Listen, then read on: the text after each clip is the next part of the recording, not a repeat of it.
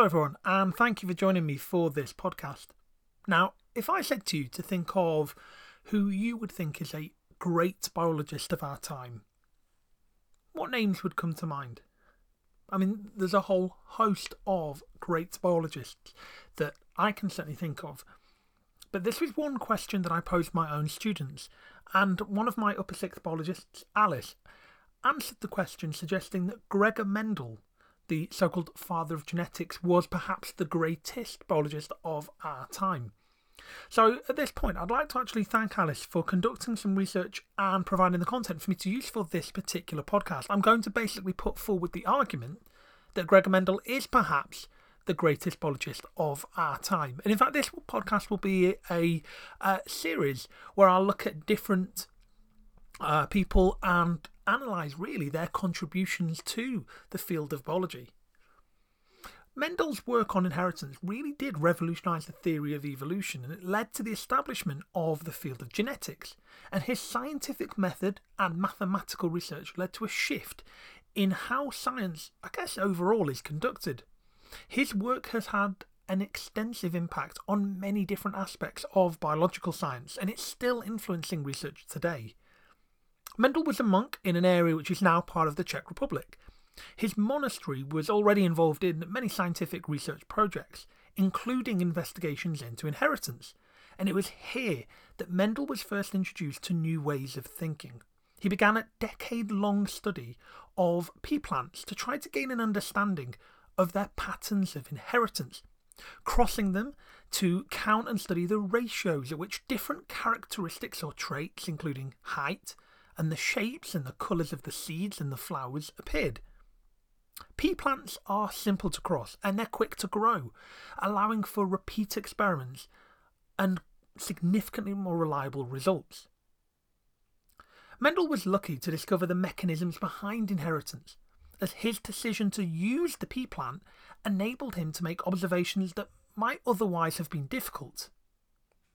They have many distinct characteristics, each coded for by just one gene, unlike in humans, for example, where many factors may be partly responsible for a single characteristic, let's say. Mendel's use of the simple pea plants could therefore be used to work out how the laws of inheritance operated in more complicated organisms. Mendel counted and recorded the frequencies at which the traits were passed on to infer the basics of how inheritance worked before genetics had even been discovered.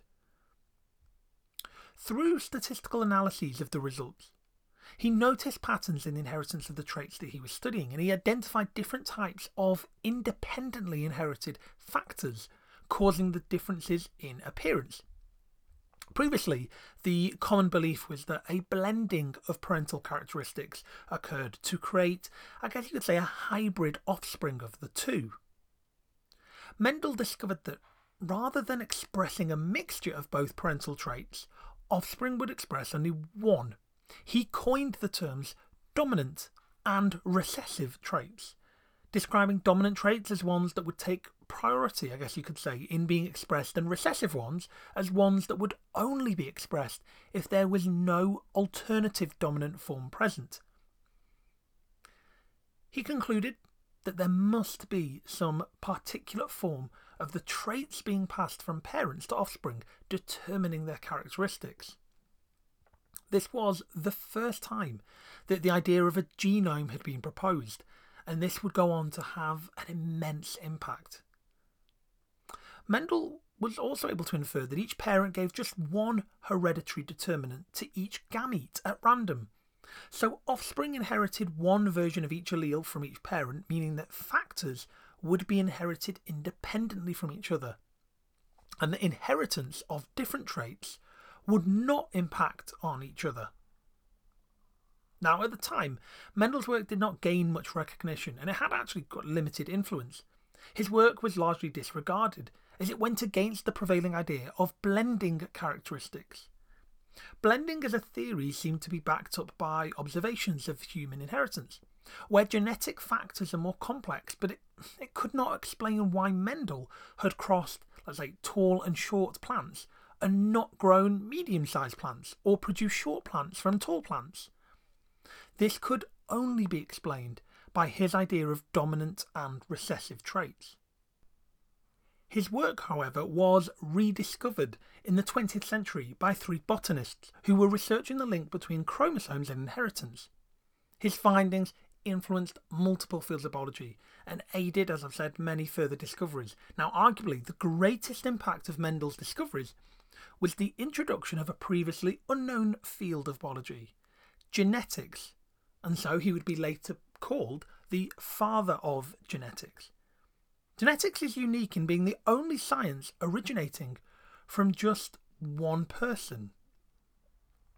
Mendel himself did not propose the idea of genes and their links to inheritance, but he certainly identified events such as epistasis, where several genes may interact with one another to alter how a characteristic is expressed, so that a single trait may be caused by many genes. It's also clear that his work gave rise to the theory of particulate inheritance, which would replace the theory of blending, and his findings were refined into modern theories of inheritance and evolution. The significance of his core work is still recognised. Characteristics following the patterns he set out are called Mendelian traits. Thomas Hunt Morgan, an early geneticist inspired by Mendel, identified genes as distinct areas on chromosomes and showed that specific genes for traits could be mapped, if you like, onto the chromosomes, confirming them as the material base of inheritance. Genes which are closer together on a chromosome are more likely to be inherited together when the chromosome breaks during crossing over in meiosis. Mendel's research could then be progressed by using statistical analysis of inheritance to calculate which genes were located closer together. A breakthrough leading to many discoveries about how different genes are linked and where they are located on the chromosomes, i.e., their locus, their position on the chromosome. Our knowledge of genetics and inheritance has advanced steadily, you could argue. Mendel was the first to propose that genes might be able to describe traits in a mutually interchangeable code, later proved by the discovery of bases and their representative letters on DNA. This means that genetic sequences can easily be stored on computers, which has revolutionised genetic biology and medicine. The ability to store, to read, and to alter genetic information has led to techniques such as genetic engineering and projects such as the Human Genome Project. Mendel worked with another plant, hawkweed, leading him to hypothesize about the existence of traits that have multiple genetic forms, now known as polygenic inheritance. And he recognized that the environment may impact the expression of said traits. This was the birth of epigenetics, which has become more relevant with recent discoveries showing that environmental variants can cause genes to change, whether or not they are expressed as traits. Both epigenetics and polygenic inheritance are now major fields of study, especially in medical research.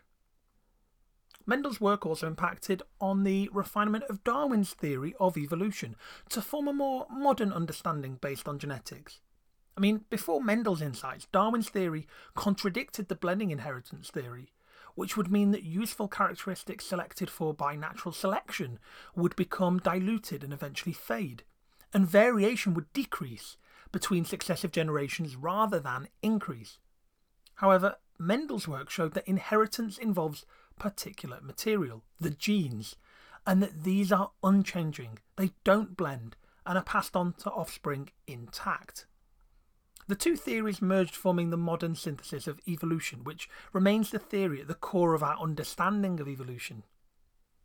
Genetic mutations were later identified as the main source of variation between population members, and mathematical model use proved that genes coding for beneficial traits are selected for during natural selection, while those producing disadvantage, disadvantageous rather apologies traits are uh, removed from the gene pool essentially.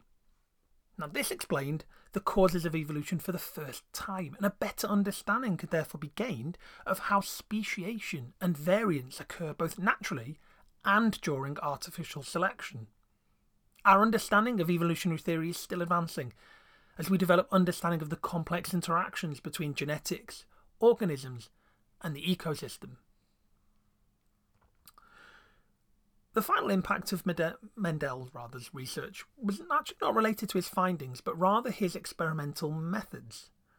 He used a mathematical approach, counting and recording the numbers of pea plants, demonstrating each trait, meaning that he could deduce what other scientists could not, despite similar experiments having previously been undertaken. His discoveries of the fixed ratios of expressed traits allowed him to uncover the process behind inheritance. Mendel's research methods and attention to detail were quite simply pioneering. He was one of the first to record his research in such a precise manner, and many of the symbols he used in his notes are still used today when teaching about inheritance and crossbreeding, for example. Mendel's most important and long lasting contribution to biology might be the discovery that arithmetic laws could be used to describe biological processes, ushering in a new era of scientific study using techniques such as statistical analysis, data collection, and mathematical models. So, what can we say to conclude this podcast on Gregor Mendel, potentially our greatest biologist of all time, or just certainly one of? Well, his findings on inheritance led to multiple new fields of research, most notably genetics, where breakthroughs have revolutionized biology and medicine. His work has helped to create the modern understanding of how evolution and selection works, and his mathematical methods of analysis inspired a new approach to experiments involving models and statistics.